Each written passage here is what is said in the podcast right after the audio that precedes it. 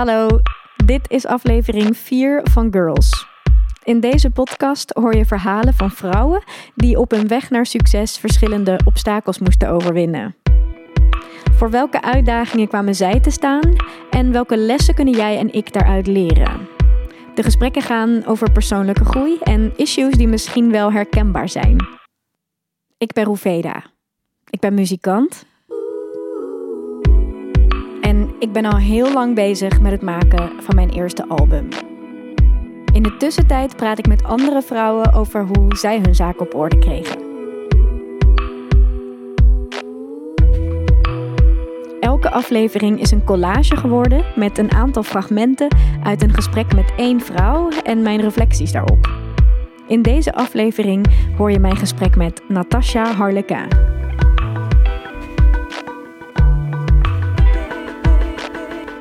Natasha is 46 jaar en strafpleiter. Ze verdedigt slachtoffers en verdachten van zware delicten. Niet bepaald een vak voor mensen met een zacht hart, zou je denken. Toen ik haar voor het eerst zag, werd dat idee over haar ook meteen bevestigd. Ze nam het podium bij de talkshow waar we samen te gast waren en het onderwerp van gesprek was seksueel geweld. Ze had een ijzeren blik, een strak verhaal en ze was feitelijk. Nou, mijn kind noemt het dan uh, duidelijk. Zoals een advocaat betaamt. Maar toen ze een jaar later bij mij op bezoek kwam, liet ze een andere kant van zichzelf zien. Het zou het eerste interview worden waarin ze meer over haar persoonlijke leven wilde vertellen. Deze aflevering eindigt zachter dan gedacht. Volg altijd, altijd je gevoel. Maar begint bij de oorsprong van Natasja's duidelijkheid. Een verhaal van de basisschool. Een tijd die heel bepalend was voor hoe Natasja later groot werd. Mijn moeder was uh, lerares en ze was de enige bruine juf in dat hele dorp. Dit verhaal speelt zich af in het Westland van de jaren zeventig. De enige bruine vrouw overigens. En ik kwam met haar mee en zij was ook mijn juf. Hoe was het voor jou om, om uh, bij je moeder in de klas te zitten? Dat lijkt me best wel vreemd. Nee, ik vond het echt heel gewoon. Oh ja? Ja, mijn moeder was heel. Uh, hoe, nou, mijn kind noemt het dan uh, duidelijk. Je kan het ook streng noemen, maar ik, ik vond het allemaal heel duidelijk. Wij gingen uit huis, dus uh, vanuit Delft gingen we dan of in, de, of in de mini of op het scootertje gingen we uh, richting Den Hoorn. En zodra wij voor de poort waren, was echt zo'n echt zo'n ouderwetse school, prachtig gebouw met zo'n groene ouderwetse poort, zo'n lage poort. Zodra dat open ging en wij stapten het schoolplein op, dan was het uh, juf. Was het ook niet meer mama. Ik hoefde ook niks privé meer te vragen. Uh, ik moest haar ook juf noemen. Ik moest ook u zeggen. Uh, dat deed ik sowieso al. ik kreeg ook straf. Ik stond ook op de gang. En haar vader kwam bij haar moeder op 10 minuten gesprek. Ik kreeg ook echt een, een uitnodiging. Die kon ik dan thuis aan mijn vader geven.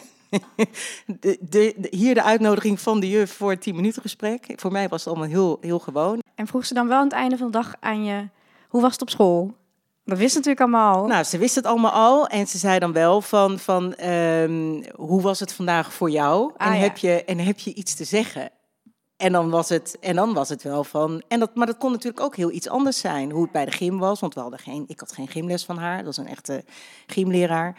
Uh, dus dat soort zaken werden wel allemaal besproken. Maar uh, waarom ik voor de derde keer op de gang stond, of dat ik niet mocht knijpen of niet mocht krabben of niet mocht, hoe heet dat vroeger, dat je dan uh, prikkeldraad. Oh dat ja, je ja iemand aan zijn armen aan, draaien. Aan zijn arm draaien. Dat was heel kattig. Nou, dat het allemaal niet mocht, dat was duidelijk. Nou, daarvoor stond ik op de gang. Dat mocht ik dan aan mijn, aan mijn vader vertellen als ik dat wilde. Je kon nooit geheimpjes vanuit school thuis niet vertellen. Want je moeder wist toch alles al? Nee, nou, nee, ze wist niet alles. Want moeder had één regel, ze hield niet van, van klikken. Dus er werd thuis nooit iets besproken. Dus stel dat er iets was, ik weet nog heel goed dat een keer was er drie euro of zo weg uit haar portemonnee. En eh, toen had ze wel een vermoeden wie dat had gedaan. Ik wist wie dat had gedaan. En toen zei ze, uh, er wordt niet geklikt. Ik wil van niemand iets horen. Ik wil gewoon morgenochtend, als ik hier aankom, zet ik mijn tas neer. En ik verwacht dat uh, die drie euro teruggelegd wordt in mijn tas. En dat was toen ook zo. Ik heb het ook nooit, ik heb het ook nooit gezegd. Ze heeft het me ook nooit gevraagd. Dus misschien komt daar ook wel. Um, nou ja, de, uh, vertrouwen en, en geheimhouding is bij mij iets heel belangrijks. Dus ook ging ik dat niet aan mijn, aan mijn moeder vertellen. En zij vroeg dat ook niet aan mij. Dus dat heb je wel een beetje Ja. met de paplepel. eh, Ja, ja dat, dat gebeurde gewoon niet. ja. Want want ze zegt, als jij er niet was geweest, had ik het ook niet geweten. Nee, dus dan hoef ik het nu ook niet te weten. Diegene moet het zelf terugleggen.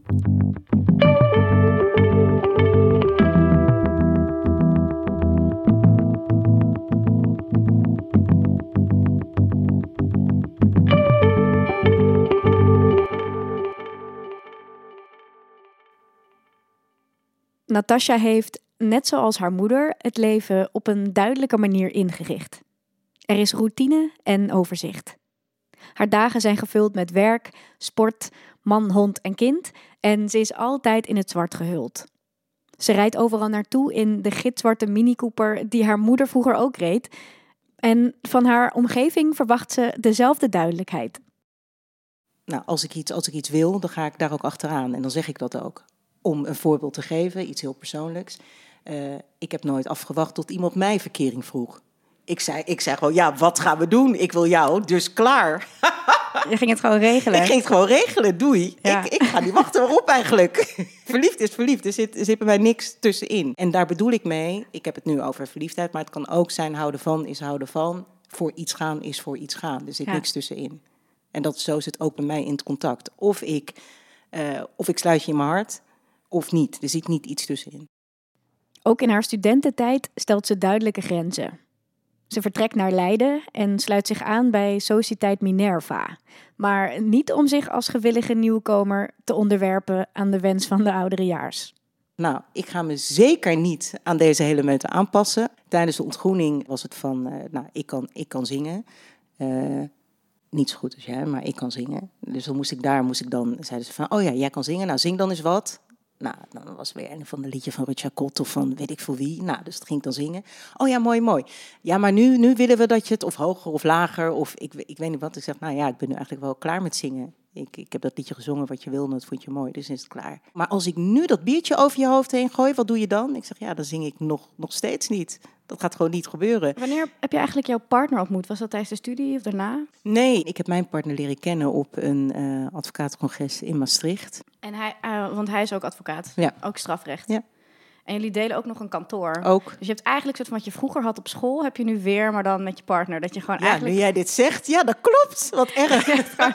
privé Ja. en werk is altijd. Ja, eh, als een van de berichten op, tele, op, op teletext staat, ja, dan moeten we dat soms even bespreken.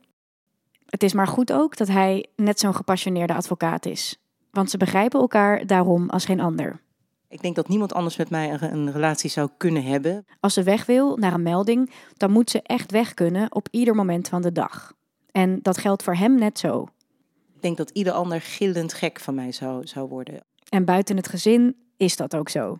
Bijvoorbeeld als je het hebt over eh, vrienden, familie. Ja, dan moet ik soms toch gewoon zeggen, ja, ik ben er gewoon niet bij. En het liefst wil ik dat dan ook niet tien keer uitleggen. Sterker nog, ik ben er ook mee, gestopt om dat uit te leggen. En dat zullen ze soms wel jammer vinden en soms niet. Maar dat is dan wel hoe het is. En bijvoorbeeld als je het hebt over mijn ouders, ja, daar hoef ik nooit iets aan uit te leggen. Dat was gewoon, dat was gewoon helemaal duidelijk. Eh, kom je met, eh, weet ik veel, wat voor feestdag ja, zie maar wanneer je komt. En dan werd er, nou ja, weer hetzelfde als op school. Er werden ook geen nadere vragen gesteld. Ja, zij begrepen dat heel erg goed. Ehm, de vragen die zij natuurlijk wel kregen van anderen om hen heen. Hoe kan jouw dochter dat nou doen? Hoe kan zij nou dat soort mensen bijstaan? En dan was mijn vader altijd eh, heel kritisch. Wat bedoel je met dat soort mensen? Eh, jij kan dat zijn, ik kan dat zijn, kan de buurman zijn, kan jouw kind zijn. Maar wat bedoelden die mensen dan? Nou, kijk, het wordt, het, het wordt door heel veel mensen niet, niet begrepen als jij eh vermeende criminelen bijstaat. Ehm, het lijkt net alsof die categorie dan opeens geen mens is. Je moet altijd, eh, in mijn vak moet je altijd, ehm, ehm, we zijn geen vrienden, ik ben de advocaat. Eh, er zijn heel duidelijke grenzen. Maar in dat zakelijke contact kan de samenwerking, want dat is hoe het is, kan heel, nou, kan heel goed en heel prettig verlopen. En gaandeweg, als je iemand beter, beter leert kennen, dan kom je eigenlijk op zo'n gesprek wat wij nu ook hebben. Daar kom je dan ook met je cliënt op uit. Waarvoor zijn dingen gelopen zoals ze zijn gelopen? En sommige mensen maken gewoon echt keuzes. En houden bijvoorbeeld ook rekening mee dat ze eens in de zoveel jaar kunnen worden opgepakt. Nou, daar kun je het dan ook over hebben. Eh, waar sta je voor? Wat, wat dacht je nu toen je jonger was? Had je dit voor ogen en nu het wel zo is, wat denk je dan? Niet bepaald een vak voor mensen met een zacht hart, zei ik nog eerst. Maar ik begin steeds meer te denken dat je om iedereen te kunnen verdedigen, zelfs mensen die misschien kwade dingen hebben gedaan, juist een groot en zacht hart moet hebben.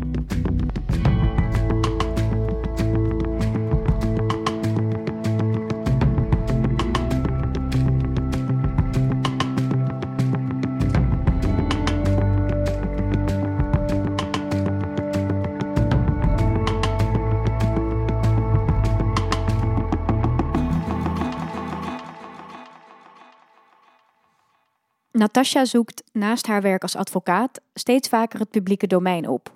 Dat doet ze omdat ze het belangrijk vindt dat bepaalde kennis voor iedereen beschikbaar is. Zoals bijvoorbeeld welke stappen je kunt ondernemen als je slachtoffer wordt van seksueel geweld. Naar aanleiding van de MeToo-beweging kwam ze tijdens die ene talkshow van Oscar Kokke en Patrick Nederkorn, waar we elkaar ontmoet hebben, een heel praktisch verhaal houden. Ik was heel, heel blij dat die gelegenheid er was en dat ik daarvoor was gevraagd. En waarom? Omdat uh, je zag dat men op tv daar nog niet aan toe was. Natasja was op dat moment al een graag geziene tafeldame bij allerlei tv-programma's. Maar als ze aan die redacties voorstelde iets te vertellen over wat je moet doen als zoiets je overkomt, vond men dat te heftig. Wat is er nou zo heftig aan uitleggen hoe iets gewoon is? En, en ook instructies, gewoon, en instructies geven en ook gewoon wel zeggen wat er gaande is. 22% van de vrouwen en 6% van de mannen heeft te maken gehad met seksueel geweld. Als we het hebben over grensoverschrijdend gedrag, bijvoorbeeld ongewenste aanrakingen, praten we over 53% van de vrouwen en bijna 20% van de mannen. Wat mij opvalt is dat de mensen, dat, dat slachtoffers vaak helemaal niet weten bij wie ze moeten zijn, waar ze moeten zijn voor de informatie. Dus veel reddeloosheid, hulpeloosheid. Slechts een derde van de mensen die dit meemaakt, maakt hier melding van slachtoffers eh, eh, komen pas in een veel later stadium bij je uit. Ik heb eerder ook in voorgesprekken uh, gezegd uh, bij redacties, ik zeg jullie zouden iets meer moeten doen aan uitleggen. Dus niet alleen maar van O en A en namen noemen, maar gewoon eens uitleggen tussendoor. Dat hoeft niet een heel zwaar item te worden, maar je kan gewoon eens uitleggen, goh, als er iets met jou is, wat doe je dan? Wat zijn dan de mogelijkheden? op het moment dat jij niet weet waar je überhaupt aangifte moet doen van een vermeende verkrachting of, of aanranding. En dat je niet weet of dat wel kan bij een politiebureau en je staat voor de deur en de deur is dicht. Ja, wat dan? Ik wist bijvoorbeeld niet dat er verschil is tussen een melding doen en aangifte doen. In de show notes vind je de link van de website van Centrum voor Seksueel Geweld. Daar vind je alles wat je moet weten. Like an eagle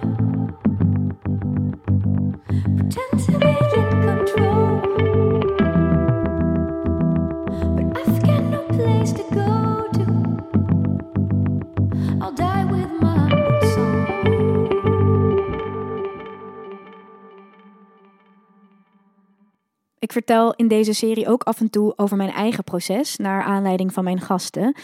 Maar dat was oorspronkelijk helemaal niet het idee, want het leek me veiliger om zelf op de achtergrond te blijven. Uiteindelijk heb ik mezelf toch meer in de podcast geschreven en dat komt een beetje door Natasha. Ik zag haar steeds meer eerlijke optredens geven op radio en tv en ik zag ook dat dat haar dichter bij haar publiek bracht. En zo wilde ik mijn podcast ook maken. Ik wilde niet iets maken waar je van een afstandje naar zou kunnen luisteren. Ik wilde iets maken waar, waar jij je misschien mee verbonden zou kunnen voelen. Want daar luister ik zelf ook het liefst naar. In het volgende fragment luisteren we naar een optreden van Natasha op tv. Ze vertelt in een uitzending van Ladies Night op Net 5 een heel persoonlijk verhaal waar ze veel impact mee maakt. Het gesprek ging over de racistische spreekkoren tijdens een wedstrijd van FC Den Bosch en Excelsior, gericht aan Excelsior-speler Mendes Morera. Ik heb zelf ehm, nooit, nooit meegemaakt dat ik werd uitgescholden voor Zwarte Piet. Dus ik las dat. Ik dacht van, ah, oké. Vervolgens kwam dit voorbij. En de volgende ochtend had ik met mijn zoon aan de uh, keukentafel. En toen zei hij van, uh, ja, zegt hij, maar uh, ja mama, maar dit, dit maak ik elke week mee. Wow. En toen dacht ik echt zo van, ja, uh, pardon. Ja. Dus ik was even stil. En toen pakte mijn man het gesprek over. En die zegt, ja, hoezo? Ja, nou ja, ik hoor elke week iets met uh, kaas Surinamer. Uh, ik zag een drol liggen en dat was jij. Je hebt de huidskleur als poep.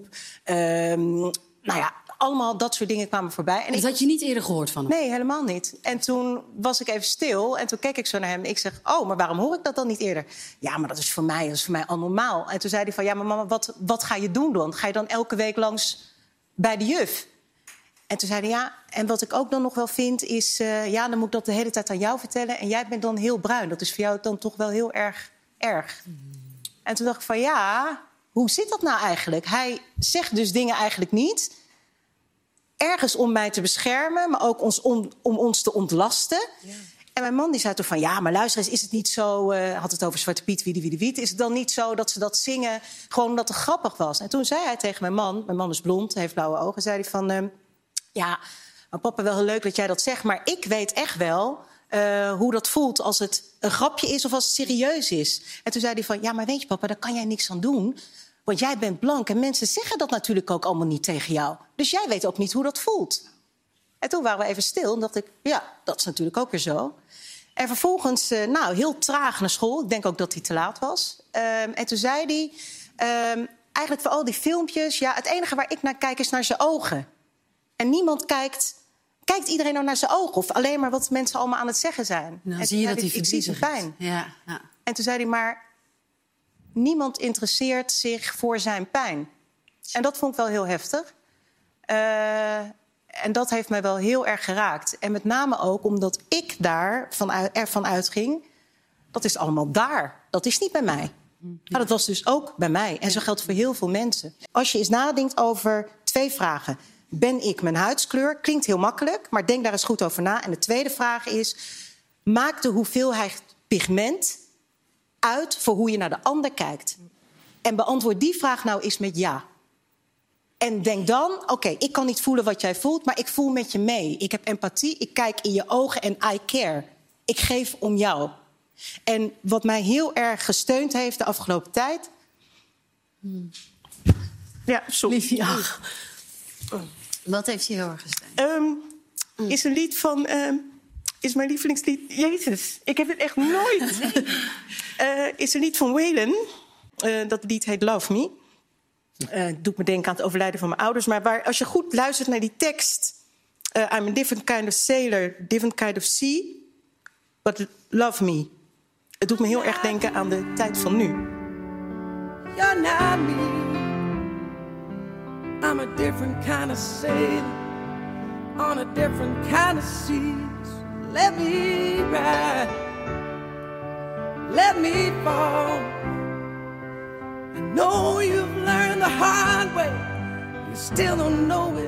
En dat wil ik iedereen vragen. Heb empathie met de pijn in de ogen van een ander. Dat is wat ik wil vragen. Ja. Sorry. En hou allemaal wat meer van elkaar. Ja. Hartstikke Dank je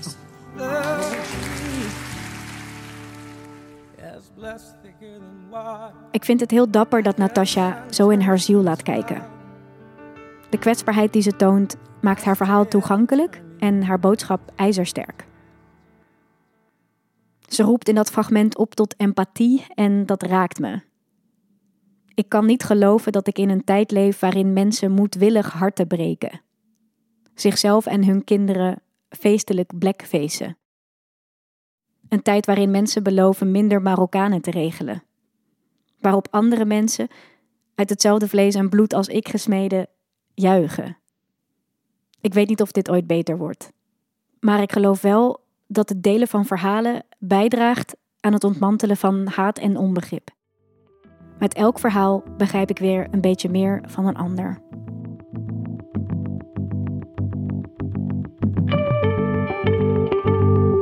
Look up, my love, I am above, above the ocean.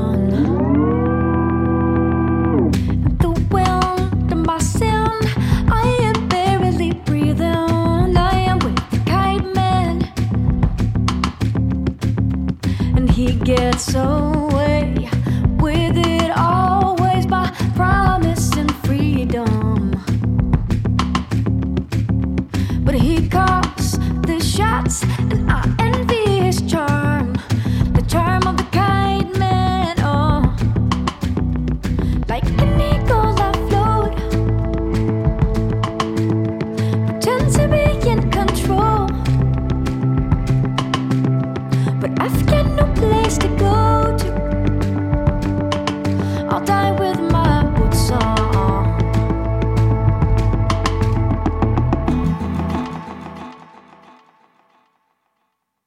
Als je weinig van jezelf laat zien, word je ook niet afgerekend op wie je bent.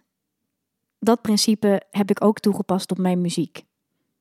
Een zo dik mogelijk rookgordijn optrekken van vette sounds met coole muzikanten, dat zal wel verhullen dat ik eigenlijk te bang ben om te vertellen wat ik te vertellen heb. Ik moest een heel album maken om me dat te realiseren. Dat album gaat nooit het daglicht zien. Ik moet opnieuw beginnen. Aan een album waarop ik transparanter word dan ooit tevoren. De muziek uit de podcast maakte ik wel samen met anderen. Shoutout naar Joost, Max, Silvan, Joël, Ralf, Sam, Fieke en Mark.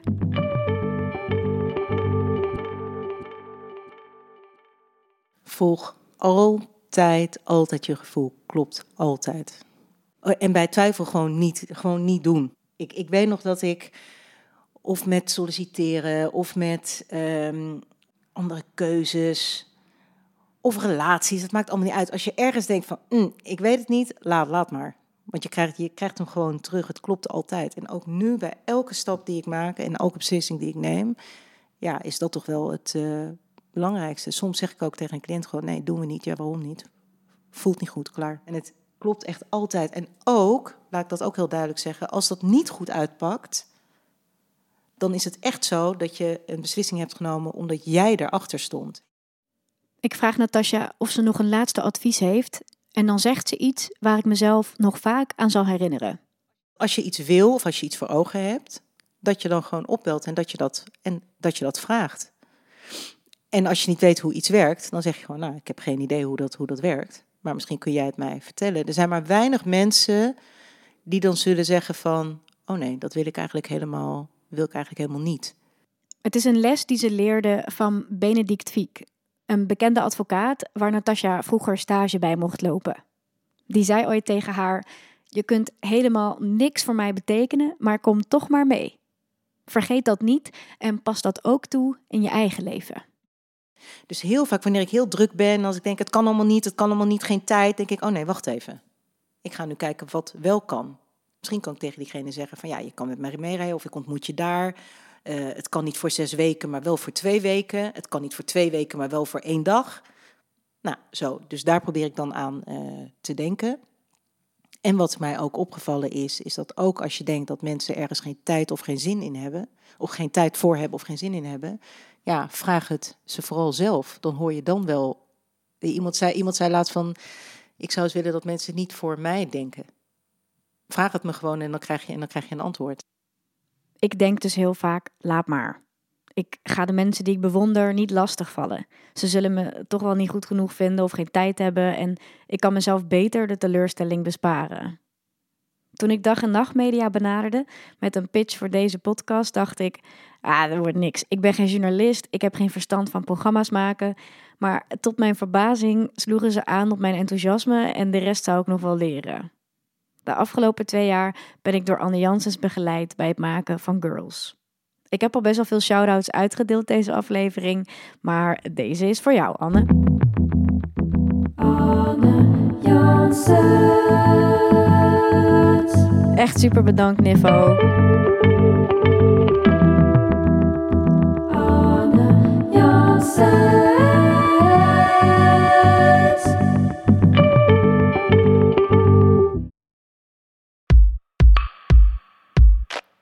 Natasha werd in 2019 uitgeroepen tot Legal Woman of the Year.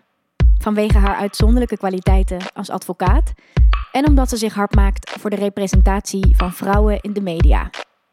Natasha laat zien dat je niet inlevert op je geloofwaardigheid als je eerlijk kunt zijn over wat je raakt.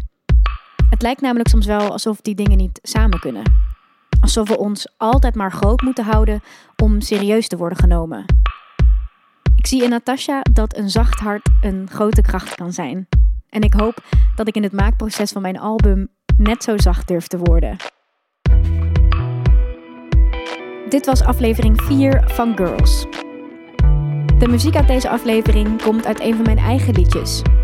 Meld je aan voor mijn nieuwsbrief via roeveda.nl. Check de show notes voor de spelling en dan krijg je na elke aflevering een liedje toegestuurd. Wil je iets vragen, opmerken of wil je jouw verhaal met mij delen? Stuur me een berichtje via Instagram, Twitter of Facebook. Je mag ook mailen naar info.roeveda.nl. En uh, ik hoop dat je weer luistert de volgende keer. Op donderdag over twee weken.